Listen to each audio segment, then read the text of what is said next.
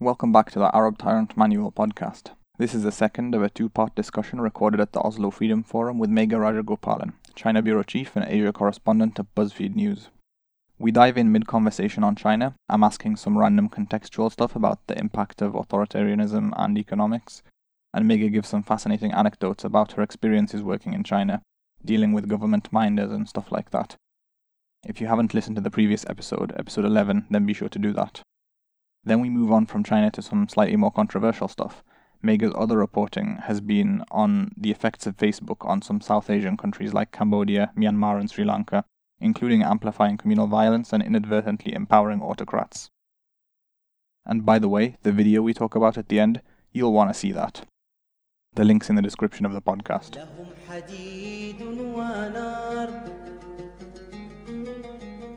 لهم حديد ونار وهم من القش أضعف So I have a strong belief that living under authoritarianism for extended periods affects the moral character of a people. You become desensitized to injustice and cruelty, and you start to ignore injustice when it happens in front of you. You possibly become desensitized to violence. This is one of the reasons why, even after coming out of the rule of an authoritarian regime, you can be messed up for a long time afterwards. And I think this explains for a lot of what Libya is going through in, in the post revolutionary situation, where it's just basically descended into Mad Max chaos. It's to be expected in a country where for 40 years people were trained in a system that, in order to get ahead, you had to stab someone in the back. Yeah. Nobody is your friend. And if you kind of like show compassion, you're showing weakness and you're going to get crushed. I see stuff online about the bystander effect in China and how there are all these videos of terrible things happening, like a child being hit by a car, and, and people are like walking past for 15 minutes, like Right. ignoring it. Yeah. I mean, before talking about the bystander effect, I would say, like, I do think that there's this phenomenon of people in China being very conscious of like competition for resources. Maybe that's a population thing, but I think it's also just like coming out of that history of the Cultural Revolution. You often see this with like older people, I think, where, you know, you get on the subway and people just scramble for the seats. I've like never seen that anywhere else. And like people really like, they'll shove you. And like it's very strange to me because it's just a seat on the subway. But the funny thing about that is if, if you go to China as like, you know, as a total outsider, like a tourist or something, you would come away and think like, God, these people really have no manners and they don't care about other human beings. But there's another side to it, which is that you know, if it's your family member or your friend, you will do anything to get that seat for them. And like, so it's almost like a way of showing that you care about the people that are very close to you, but you don't care as much about strangers, right? Like you're not, you don't have any compassion for strangers, but you have so much compassion for the people that are close to you. And like, you see that when people invite you to their homes, they're just like the warmest, like nicest people. They'll force food on you and all this stuff. But then strangers are so cold in China, like really mean to you for no reason. Like they'll bump into you and they won't apologize or like they'll slam a door on you. And so it's like, I think it's really easy to get a bad impression of the country. It's, it's like compassion is a scarce resource and you can't spare it for strangers. I mean, I'm reluctant to say this because like maybe it's like reductionist and you know, I'm not Chinese of course, but you know, I do think that like the Cultural Revolution, it was a time of starvation, right? It was real real competition for resources. I think there's that memory of that time and there's still this kind of like hyper capitalism happening in China. The gap between the rich and the poor is like this really really bad social problem.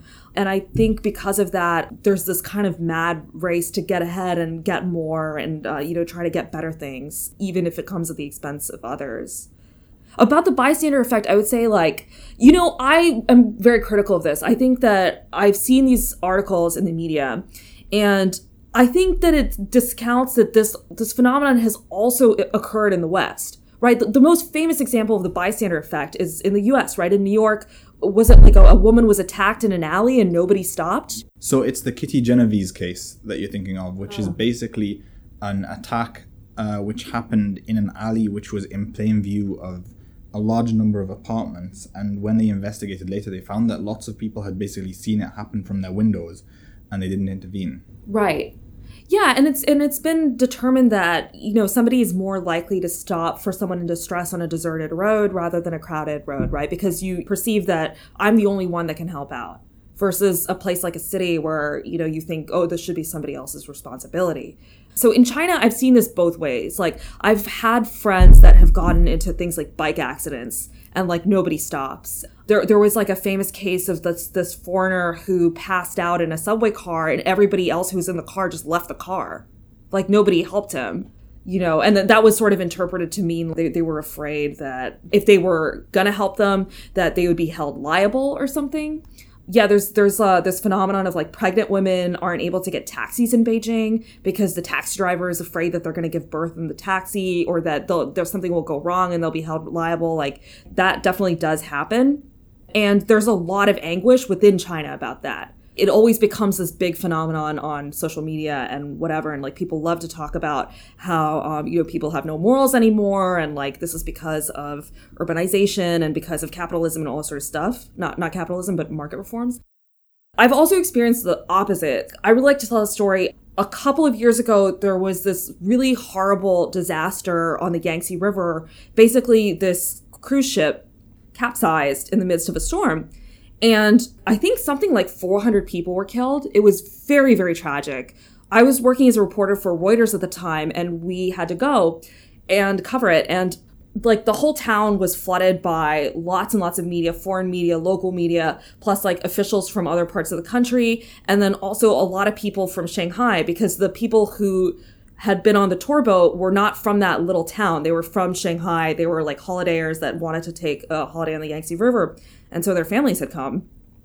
And the people in this town really had no connection to this cruise ship, but they had really mostly never seen any foreigners before, didn't have a lot of interaction with people from big cities necessarily. Like, we're just kind of in an isolated part, you know, of China on the banks of the Yangtze River.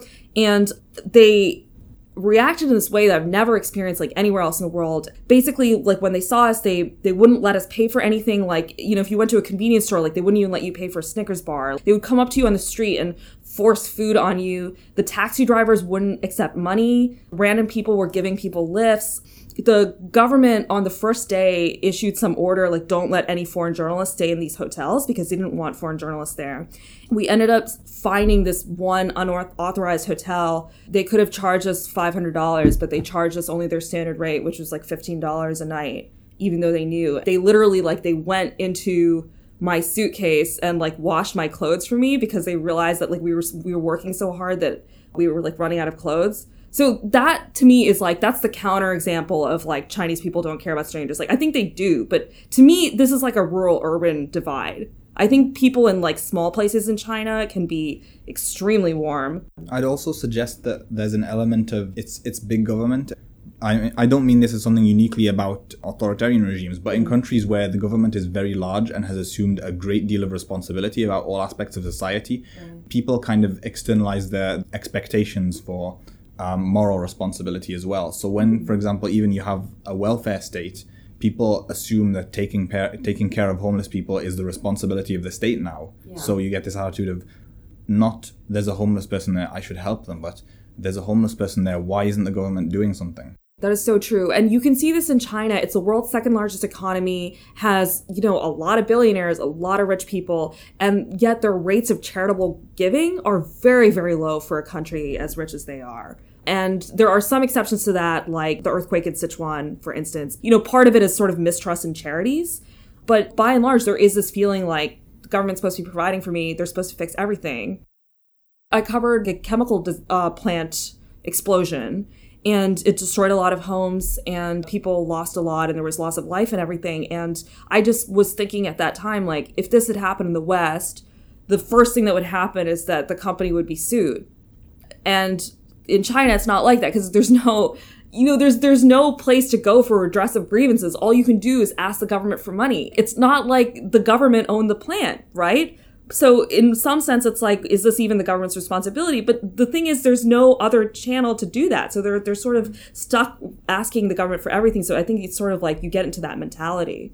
Sometimes the lack of any other channel to do something is actually deliberate. One thing which really surprised me when I learned about it was that after the Green Movement in Iran, when um, you know mass protests took to the streets to protest against stolen elections, when Ahmadinejad was re-elected, after that was crushed, a lot of those activists kind of stepped back and decided, you know, we're not going to manage to affect political change, and they redirected their their energy to humanitarianism, and the government actually shut down a lot of the charities that they started because they were worried that the provision of aid by people other than the government would take legitimacy away from the government. So in one incident, there was an earthquake, and these charities were prevented from delivering aid because the, the government basically said, This is our job, you do not get involved here. Wow, that's crazy.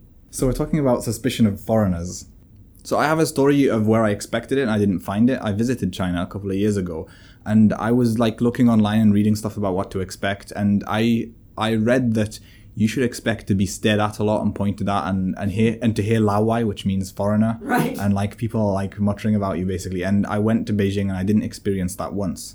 And thinking about it, I basically decided that, oh, this must have been written a few years ago, and China has developed so fast that the sight of a foreigner has become very common, and actually it, it doesn't stand out anymore. And I think this suspicion of foreigners is partially, in a, in a large part, consequence of isolation. So in Libya, we were cut off from most of the rest of the world for a long time. Um, because of sanctions, because uh, Gaddafi basically went on a terrorism spree and, and sponsored pretty much every liberation movement and terrorist group in the world. Right. So for a long time, Libya was basically economically constrained. There was no progress economically. There were no jobs. There was no business. Um, nobody had any reason to be in Libya, and you wouldn't see anyone there unless you know there was something up. You wouldn't even see journalists because they weren't allowed. Aid workers? No, Okay. Though I don't know of uh, any humanitarian disasters in Libya during that time. There was maybe a, a bit of poverty, but no like major disasters. But as a consequence of that, people became very unused to seeing people from outside in their country, and it became something very exotic.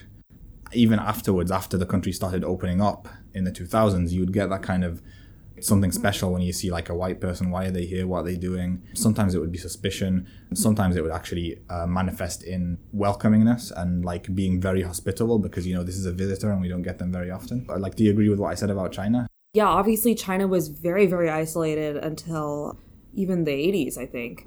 Even now, I I think you you were right to sense that it was outdated. Uh, to that people would point at you and say "laowai," but you know, there's still lots of places in China where that would happen. Beijing is a big city. Yeah, there's like lots of foreigners there. People in China like they watch Hollywood movies, like they have exposure to foreigners like through media and stuff like that. But you know, that's a really recent phenomenon, I think. There's a guy named I actually don't even know his real name, but his Chinese name is Da Shan. He's like this white Canadian guy. His Chinese is just impeccable. And he's been on Chinese TV like since the I think the late 80s maybe. And I think he's like the first foreigner that a lot of Chinese people were exposed to. So now there's there's still this phenomenon where like people see like a tall white guy and they'll be like, "Oh, you seem like you're just like Dashan." And like Canadians really hate it because that's like the only thing people know about Canada. I haven't seen that, but I've seen like some funny videos about Chinese people thinking every black person is like a basketballer. Oh yeah. Yeah, people used to ask me like, "Are you related to the Obamas?" And like, not a lot of people, but um, a lot of people uh, are like, "Oh, you must be a really amazing dancer" because they've seen Bollywood movies. So, I mean, under Gaddafi, what did people know about, or like, how much exposure do they have to foreign culture? it was quite minimal. Satellite TV changed things a lot when it came around, but before that, the press was very tightly regulated. Even like what kind of books could get into the country were very tightly regulated. My dad has this story about a foreign book that he had, which was actually it was political and it was about Gaddafi, so it was extra risky. Mm-hmm. But he basically forgot it on top of the wardrobe when he left the country, and he ran back to like tell his dad you know get rid of this. I, I left this here. And he like immediately ran into the house picked it up without speaking to anyone took it outside and burned it in the yard Oh man. yeah that's that's the kind of fear that you would have Right. You know, I wasn't really covering China at a time where the surveillance was low tech. So I've always wondered, like, in places where they don't have access to, like, all this, like, really, really cutting edge stuff. I mean, how does it make it different? Like, is it less omnipresent or is it just as powerful but just in different ways? i think we can be kind of desensitized to it because it's so high tech and it's so advanced and it's also so ubiquitous that you expect it. I've heard stories from pre- people who were in libya in the 80s and 90s who report like using the phone to call relatives abroad and hearing someone a third person breathing on the other end of the phone. Uh, one story that i heard was him basically saying something on the phone and this third party like interjecting and shouting at him to like shut up and get off the phone Oh my how how dare you say this yeah so people were like extremely aware that they were being listened to. Right. And they didn't know when it was and when it wasn't. Obviously, the technology wasn't there like it is today to just basically follow you through every footstep you take. Right. But you wouldn't know when they were listening. So you'd basically permanently silence yourself. And it leads to that situation where you can't even talk in your own home because are they listening? Yeah, and I think it's that ambiguity that is the real source of power. And I think isolation has also been used as a weapon. There are a few dictatorships that have done stuff like ban learning the English language. Right. Um, they've done stuff like putting in place exit visas so you can't leave the country very easily Right. and screening people who leave and come back so that basically they limit your exposure to the foreign world under the impression that doing so will limit your exposure to you know quote unquote corrupting influences or seditious ideas and stuff like that and that's one of the things that's really collapsed in the age of social media there are stories of like people during the civil war in Syria they're being bombed, they're besieged, they can't get out of the, the Ghouta, the suburbs of uh, Damascus. These kids, and what they're doing is going online and teaching themselves to code Yeah. and like reading political theory and educating themselves. That that couldn't happen in the 80s. I think there is something of that phenomenon in China. Obviously, people much less restricted now than they would have been 20, 30 years ago. People can travel pretty freely. They do restrict things like the number of Hollywood movies, for instance, that can be shown, and obviously which films that can be shown. I think, I believe The Big Bang Theory, which is this American TV show that I, for for the life of me I couldn't explain to you why, but it's extremely popular in China. But um, you know that's been banned before. Sometimes there's no rhyme or reason to these choices because that kind of stuff isn't necessarily political, but it is about exposure to foreign culture. I think. Well, you'd be surprised at what can do it because there's there's a there's um a lady here called Yeonmi Park. Yeah. Uh, she's a North Korean escapee, and uh, in her talk at the Oslo Freedom Forum a couple of years ago, she basically said how the thing that did it to her wasn't like some piece of political information; it was the movie Titanic Right. that had been smuggled into the country. And she said, watching that, she realized for the very first time in her life that there are things that a person might die for, which mm. aren't the nation or the, the state or the, the glorious motherland. I think there's there's another side to this, and I'm curious how you would see this as a Libyan who lives in the West now. Those of us who are from the West, we sort of have this misconception sometimes that all it takes is exposure. And I think that for most people that's not true. Yeonmi is a, I think she's a very special person. Like she's extremely smart, you know, has overcome a lot in her life and it doesn't surprise me that something like that would be kind of like a trigger for her because she, she's really a, a thinker. Like she seems like the kind of person who's always been a bit of a free thinker, and you know, it, it just took kind of new information to bring that out of her. But I, I do think like sometimes we try to project that on everybody, and it just unfortunately it just it isn't true that people just start to care about human rights just because they hear about it or or they go to a country where it exists. So like for instance, when Kim Jong Un took power a lot of people were like, well, this guy studied in Swiss boarding school, so he knows what the outside world is like, and like maybe that's good. Clearly, that's not the case, right? I mean, how many dictators like around the world have gone to really nice schools in Europe and the US, and like, has it made any impact? It's, it's funny because the son of uh, Gaddafi, Saif, Saif Gaddafi, actually did a PhD. By I use did a PhD very loosely because um, there are credible allegations that it was done for him at the London School of Economics on democratization, I believe. And then when the revolution broke out, he basically came back and appeared on state television and threatened people. It's not a simple equation of A plus B equals C, and Yeah. you know you give put someone this and they'll believe in this Yeah. a lot of it is down to people's own agency and they have to make their own minds up. What you can do is make sure that there is enough material that if someone wants to explore those ideas, it's possible for them. Yeah. And also make sure that there is like freedom and, and like the, the space for them to do so safely. And also the space for them to riff off of these ideas and try their own permutations and say, you know, so again, talking about what we were talking about earlier about making ideas contextual, maybe this idea of separation of powers, this system that was built in the US 250 years ago, maybe it actually needs to look a bit more like this for uh, my country today, rather than it's it's not a case of I've I've told you about democracy now. Why won't you go and do it? Right, exactly. Yeah, and you know, it's not just leaders, it's um, you know, there's huge amounts of Chinese students that are like studying in the West right now, especially in places like the US and Australia. For a long time there was this expectation of, you know, if they study in the West, they'll understand Western values and like Western we like Western values, we think they're good. So maybe they'll take some of those things back to China. And I mean, it, that's not really the case. And like, there's, I think there's like totally understandable reasons. Like, I think probably Chinese students probably face a lot of discrimination in the West. And it's not like if you just study in the US, right? Like, you don't, it's not like you are internalizing Western systems or anything like that. But a lot of the time, they bring things back in ways that you don't expect or in ways that only manifest many years later. I was fascinated to see a couple of years ago when the Saudi government announced a plan for basically implementing taxation in order to diversify the revenue streams of the government because oil the oil price collapsed and they were like the, the budget was in deficit and some Saudi students started a hashtag saying no taxation without representation. That, that's like straight out of the American Revolution. If that specific thing hadn't happened, those students would have probably never mentioned it. And, and they, they probably never went to the West and thought, I'm coming back and the, the thing I learned that was my favorite thing, what I'm really bringing home. like they, ne- they probably never thought that. But Right. just by, you know, being exposed to that possibly in their surroundings, they like it came to mind when when it was like relevant. Right, right, right. Yeah, I mean, I will say, like, as an American, like living abroad, like it's definitely exposed me to like so many new ideas. Like, I think every culture has its own dogmas. Like, especially in the U.S., we think that gun violence is just something that has to happen. You know, Americans just think this because we're not exposed to anything else, and like it takes like living abroad to realize, oh, like other societies don't have this problem. You know? Yeah, and one of the biggest barriers can be like exceptionalism or a sense of superiority, and, Oh, and yeah. that that also exists everywhere. So, Yeah. like you said, it can be. Um, it, it exists in China when you think you know those systems are for the rest of the world and they're not for us. Right. Um, it can exist in the U.S. It's it's kind of a, a human feature that we all need to overcome. We've spoken a lot about China, and I want to ask you about some of your work in other Southeast Asian countries. Um, you've written a lot about Facebook and how that's been affecting Southeast Asian democracies. Is it democracies or?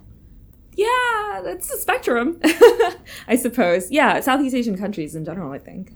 And and how it's basically the, when I say affecting, I don't mean in a positive way. Right. I think it's double edged. Like, I'm not going to say Facebook is all bad for these countries or, or all good, but I think the reason that we have to talk about this is that it's important, right? It's it's much more important to these countries than it used to be, and in many of these places, it's more important to them than they are to Facebook as markets. So it, it creates this kind of perverse dynamic where people in these countries really want Facebook to act almost like a regulator. Uh, but Facebook is a private company and it has a you know a pretty small staff for its reach. So it doesn't really have the resources to do all the things that it's being called on to do. But it's also having these like really really outsized effects on these countries' politics and culture. And you wrote a report about what this was doing in Sri Lanka. Yeah, so Sri Lanka is a good example. Facebook's role in Sri Lanka, it's not as extreme as places like Cambodia and Myanmar where Facebook is functionally the internet. Um, it's it's not quite like that in Sri Lanka, but nonetheless, it's very important. I think definitely more widely used than Twitter, for instance. And Sri Lanka, you know, came out of a civil war quite recently, has really deeply rooted ethnic tensions between uh, the Sinhala ma- uh, majority and the ethnic minorities, who are basically, I think it's like 80% Sinhala, 10% Tamil, and 10% Muslim.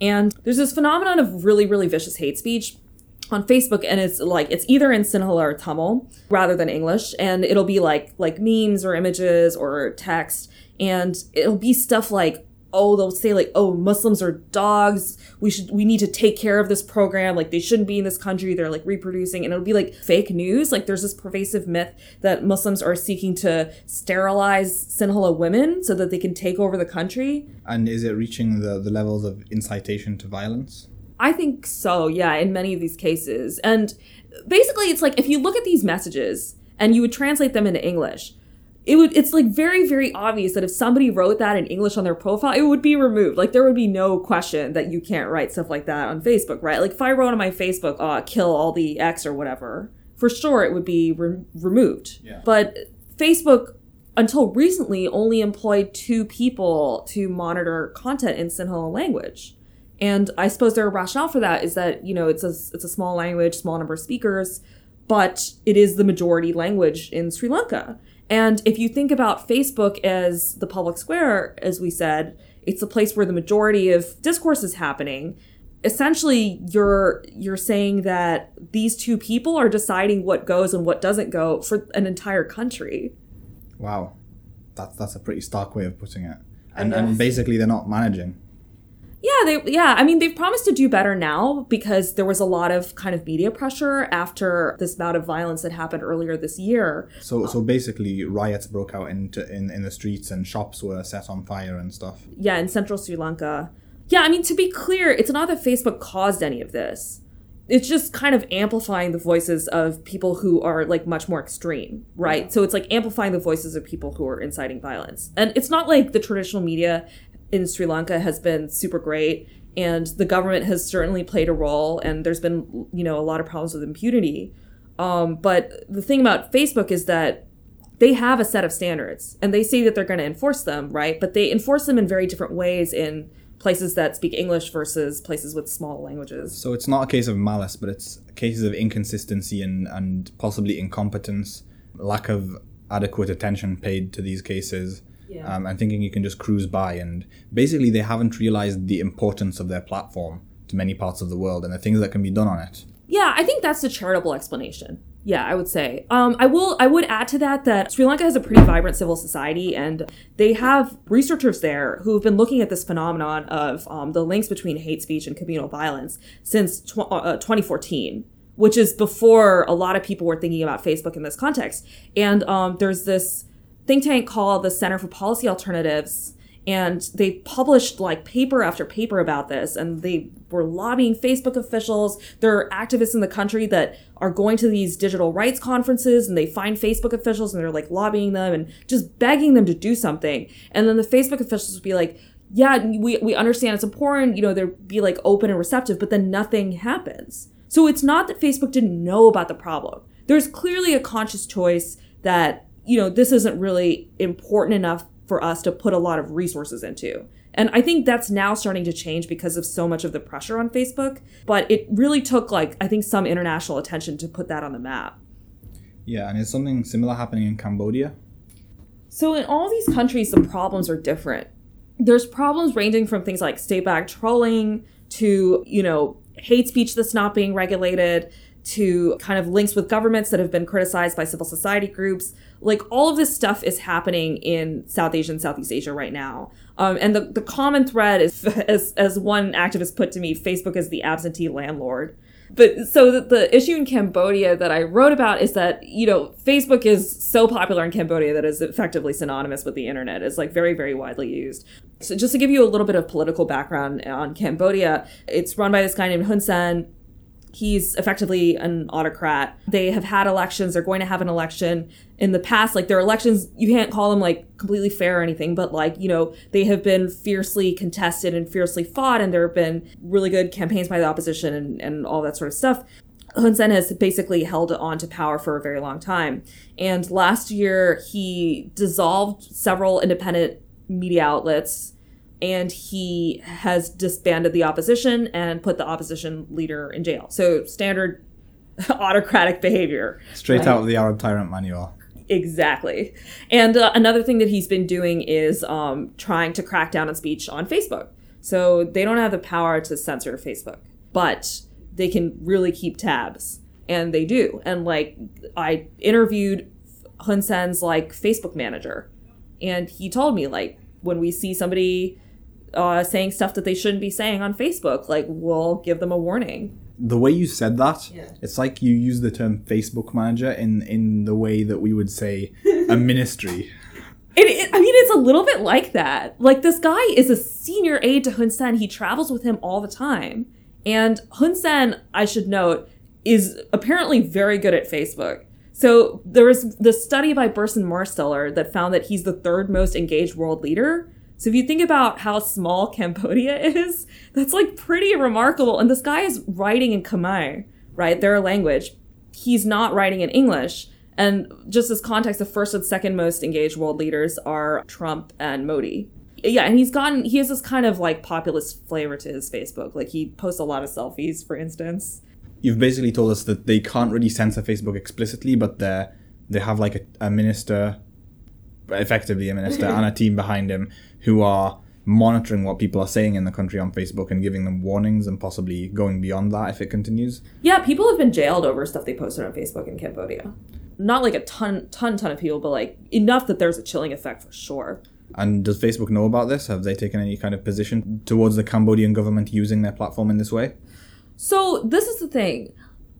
The opposition in Cambodia feels pretty strongly that they've been treated unfairly by Facebook.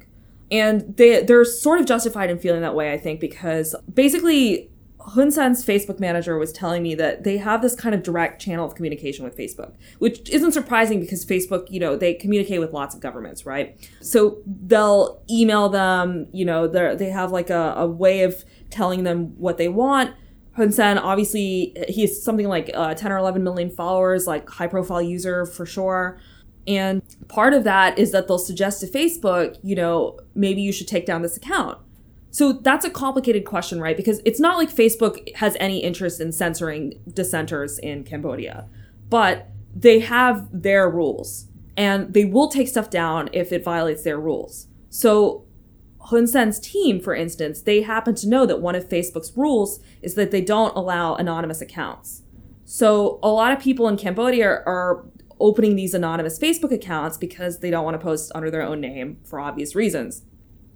Facebook doesn't implement this or they don't enforce this rule in 100% of cases. They only enforce it if it's brought to their attention. Now, the Cambodian government has a way to bring it to their attention in a very direct way, right? So I think they find that helpful to them. So they, they specifically seek out these cases that they think are going to violate Facebook's rules anyway.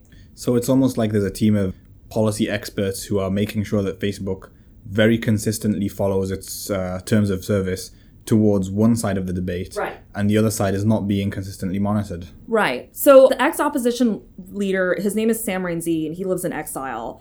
And um, his niece, who is like this social media wizard, like she was telling me that they tried for ages to get Facebook to engage on some of these issues, and they just like never heard back from them. Like, and I mean, it's hard to say why. Like, I asked Facebook about it, and they said, you know, they sort of gave it a shot, but it like I mean, they, they said that they did try to engage with them, but I mean, the opposition also sent me email traffic that showed they, they kind of like left off on the correspondence. So it sort of seems like something that, that got a little bit lost. One of the problems the opposition has is that there was some kind of study that found that about a third of Hun Sen's followers on Facebook are he bought he bought followers, right? Uh, uh, he bought about a third of his followers, right? This study found. Um, and the, the rationale for that is basically that the third that it appears that he bought are located in India and the Philippines. So that's two two countries where a lot of follower buying happens, plus two countries that aren't don't have a population that speaks the Cambodian language, right? Yeah. So wouldn't really make sense for them to be following somebody who's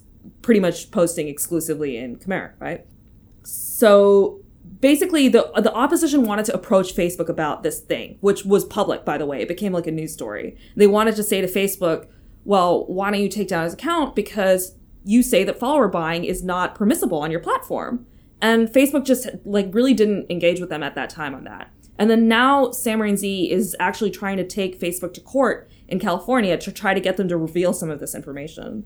Wow. So basically, struggles over the government of a country are being conducted in Californian courts with Facebook. Yeah, it's very strange. Like if you if you're a person from a small country and you really want international attention to a problem, if like if you're just talking about my authoritarian government is screwed up, the reality is most people in the West aren't going to pay attention to that, right? Yeah. But if it's about a, a Western company, then suddenly it becomes this international news story. And I don't want to criticize too much, but like that the situation in Sri Lanka we just talked about, the New York Times did a really big piece on that, and there was some criticism from Sri Lankan activists that they put too much emphasis on the Facebook side. And they were saying like we've had these problems forever. The, fundamentally, like at its core, it's it's not that Facebook caused the problem, right? It's the problems are deeply rooted in that society, like problems with impunity for the government, like you know media that is being unfair towards ethnic minorities, you know just like all kinds of stuff. And like you have journalists coming in from outside, and they they want to make it about Facebook, but it's like it's actually far more complex than that. I think. On the topic of the social media companies, I think it's important to recognize that a lot of these companies have put more energy and effort by necessity into thinking about these issues than has ever been put into them before. And they've now developed, you know, very sophisticated understandings of the public sphere and free speech and, and their policies on freedom of speech and what constitutes violations that you know should shouldn't be allowed to be free, uh, committed freely. These are questions that even governments haven't been required to address in the past. So they're being forced to operate at a level of sophistication which is incredibly high. So it's not like they're doing absolutely nothing. Right. But it's that they're not really taking their responsibilities to act very seriously in a lot of these cases in reinforcing these policies and, and making sure that they're carried out consistently. I think Zuckerberg sort of alluded to this in his testimony to Congress. I mean, the issue for them is one of scale. Like you can't scale that. You can't you can't be a comp- company that's going to be, you know, the public square in so many parts of the world and then also like regulate speech to the extent that people want you to. Like how many monitors are they going to hire, right? This is all this stuff is done by humans now. So for Facebook, I think Zuckerberg feels that AI has to be part of this equation, but we're definitely not close to the point where this can be done by a machine. I think possibly we're expecting for too much of it to be done by AI, and there's Yeah. this reluctance to hire more human moderators on the part of the social media companies because they certainly have the budgets to. You know, they're making tens of billions in profit, and they can hire people, and it's it seems to be almost an insistence that no, we're a tech company, and if we're going to do this, we're going to get AI to do this. Right, right. Yeah, I think that's true. You know, it's interesting because like it's not like Facebook has to regulate hate speech. Like there's there's like a alternate universe, right? Like an alternate history where they had no kind of community standards that govern hate speech. Like that would have made the platform look very different. Like Facebook didn't want that for a reason, right? I think it's also it's not just the fact that there's hate speech on the platform, but it's the fact that they've been making decisions which affect what the users are exposed to. So Right. the the filter bubbles, um, the way that they, they tailor the news feed, which basically enhances polarization. It's the way that their algorithms are optimized for engagement, which basically makes stuff that is controversial come to the top and, and become most visible, which means that you get the shocking opinions spreading. So basically, it's not neutral. They've made decisions which has helped this content spread faster than it would have without them. I think that's true. And that's what they're being held accountable for. Yeah, you know, it's it's sad though because I do think that Facebook has had beneficial impacts in these countries too, like Cambodia for instance. You know, independent media in Cambodia has benefited like hugely from Facebook. And that became very obvious when Facebook did this experiment that basically siloed off, you know, official pages to a different section of the site. Um, so it, it basically crashed the traffic for like a lot of these independent media organizations and like you know bloggers and people like that. So I mean, it showed like how much they depended on that platform just to get their voices out. So I started this conversation by declaring that I'm a fan of your work and I've been following you for a long time. Um, you've written about the surveillance state in China. You've written about the impacts of Facebook on countries in Southeast Asia, and you've done a lot of stuff on issues which people consider to be human rights issues. Do you consider yourself to be an activist? I don't. I guess I came out of a very American kind of journalism tradition.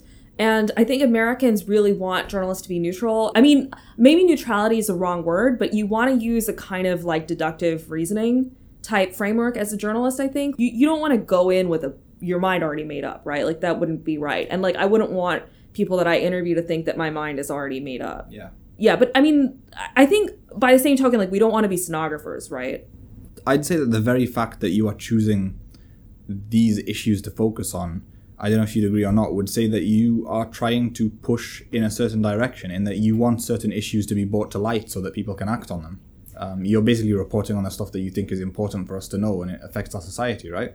Yeah, that's true. You know, I have some trouble with this. I used to work at Reuters for four years. Reuters, very, very down the middle. They take objectivity extremely seriously, like to the point that they don't use the word terrorist unless they're quoting somebody else saying it. And like they got in some trouble in the US for that in terms of public opinion after 9/11. Yeah, I think there's there's some merit to that way of thinking. Yeah, I was I was writing my the the talk that I just gave at the Oslo Freedom Forum, which was about uh, mass surveillance in in Xinjiang and, and also in the rest of China. And you know, I had this moment of like anxiety, like, oh my god, I'm really being. I feel like this is too opinionated. And then somebody somebody else who's at this conference, um, Wael Ghonim, Yeah, the Egyptian uh, blogger. he was like. You must be kidding yourself. Like, I mean, obviously you have a point of view. Like, you're not a robot. And then I started to think, like, well, what am I afraid of? Am I afraid people are going to think that I think that it's not okay to imprison tens of thousands or hundreds of thousands of people in prison camps? Like, I mean, is that really an opinion that's going to cause controversy? Like, so I think some things are fundamental, you know. I know this has been kind of a paradigm shift in academia as well, in uh, uh, ethnography and sociology. Um, in the past, people would try to write their own perspective out of their account. So they would try and like they, they would almost pretend that this information is being presented completely neutrally when it's always being presented from within a paradigm. And what they're pushing towards now is you basically acknowledge your own subjectivity and positionality with respect to the topic. Yeah. So you can say that I'm I'm reporting on this and I'm I'm looking at this and studying this. Right. And obviously I'm coming to this as an X, whether that's as a Westerner, as a a secular person, as a religious person, as a as a male, as a female, Right. etc. And therefore, if you're reading this, you can look at the era I was writing in, the context that I was writing in, and, and the the situation that I was operating within, and you might even be able to unpick what you think are my own subjectivities and say, well, they said this, but you know, I think a bit of the writer is creeping into this, so I'm going to take that out, and you know, you you can basically decide more independently what it is that you want to trust rather than assuming that this often highly subjective interpreter is is uh, universal and this happens a lot with for example middle eastern studies where a lot of it was filtered through white middle-aged male academics Right. and yet it's treated as very objective Right. It, it does help to have an outsider's perspective sometimes. Like, of course, I'm an outsider in the place that I cover, so of course I'm going to say that. But um, in general, I think we don't we don't really pay enough attention to people who are writing about their own countries. You have a lot of really cool stories about china uh, tell, tell me like the most shocking thing or your favorite story or like the, the best thing you've seen whilst there Yeah, I mean, people ask a lot, like, you know, how do you interact with the authorities? Like, do you have a minder? Like, all of this sort of stuff. And, you know, I, I was reading, gosh, her name is escaping me. There- There's a woman who's a longtime correspondent for Newsweek in Iran, and she's written two memoirs about young people in Iran. And she she wrote this story. It's like an anecdote about her minder in Tehran, and she she told these stories about how he, he would come to her apartment and just intimidate the hell out of her, and she just was so afraid of this guy. And I read her book before I started working in China, and I, I was like, well, what if it's like that? And it's really not like that in China. It's like, it's a lot more like you just get the sense that these people are functionaries. And sometimes they're, they're very bright functionaries, like people who work at the foreign ministry. You know, they can be very erudite. They're diplomats, obviously, so like, you know, quite worldly and, and smart about world events.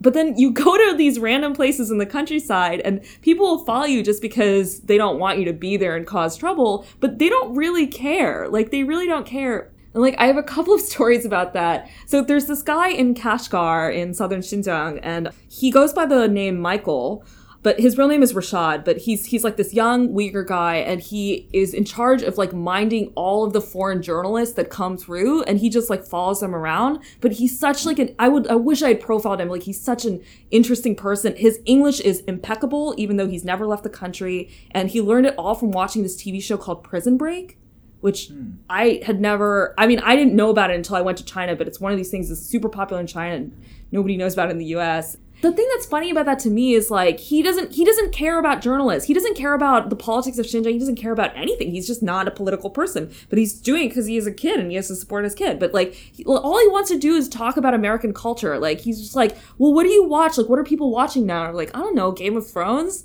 He's like, oh, what about Breaking Bad? It's like yeah, it's like it's so funny. Um, yeah, there's other time like we were up by the North Korean border. Basically, there's like three towns in the province of Jilin that are near the North Korean border, and we were going to do like kind of on the ground interviews with people there, and it was me and my coworker who's um, like a cameraman. And basically, we got to this one town that's like right on the Tumen River between China and North Korea, and these police officers were there, and then they they detained us, and they're like, "Okay, well, we're gonna take you to the train station, and then you just get right back on the train to the next big city, and then we'll be done." basically we got to the train station and of course we did not buy the tickets we were supposed to buy we just bought it to the next town over and thinking we could get away with it we just like sat in the waiting room waiting for the train and then the police officer comes inside and he's like okay fine let me see your tickets and then we had to show him and he was like God damn it. you people.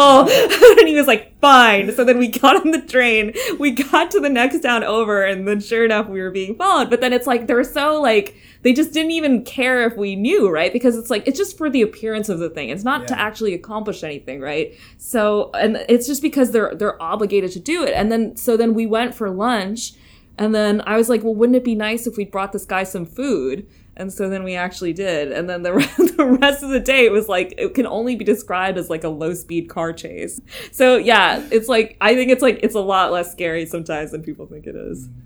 But there, there are the scary ones. There's this video that was just surreal that BBC News put out um, of a woman who decided to nominate herself as an independent candidate for the election. Oh, I saw that. Yeah. And, and they were coming up to her house to interview her. It's, have you seen The Matrix? Yeah. You know where all the the agents are coming out of nowhere and like clones and they're just like Yeah, yeah. appearing in a crowd and there were basically these quite burly thuggish men Yeah, with yeah. sunglasses just appearing from all over and like blocking the door Yeah. and then the woman went round to the window to speak to them through the window and this guy started shutting the window from her on the outside and they made a ring around the house and pushed the journalists away That's normal. That happens all the time. I'm, and I'm really glad that BBC did that. You know, after after BBC did that, a lot of my friends in China were like, "Why is BBC doing this? Like, that's so stupid. Everybody knows about this. People don't know that it's like that. No, nobody knows, and that is so normal. That happens all the time, and it's just like."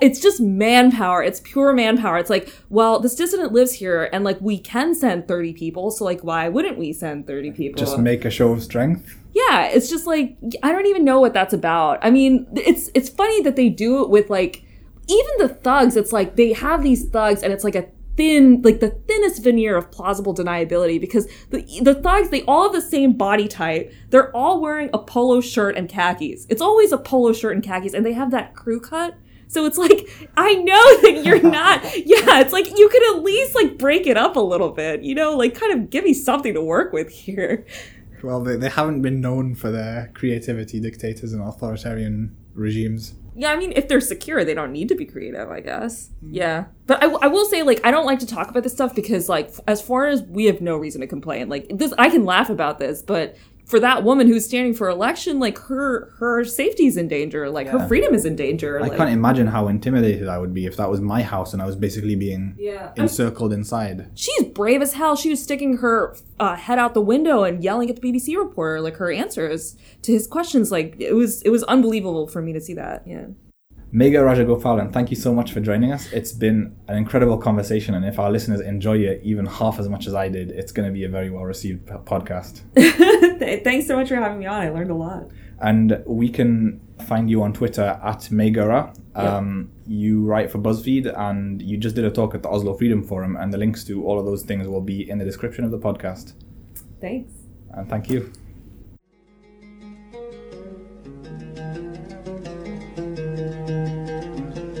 يا مصطفى يا كتابا من كل قلب تألف. ويا زمانا سيأتي يمحو الزمان المزيف.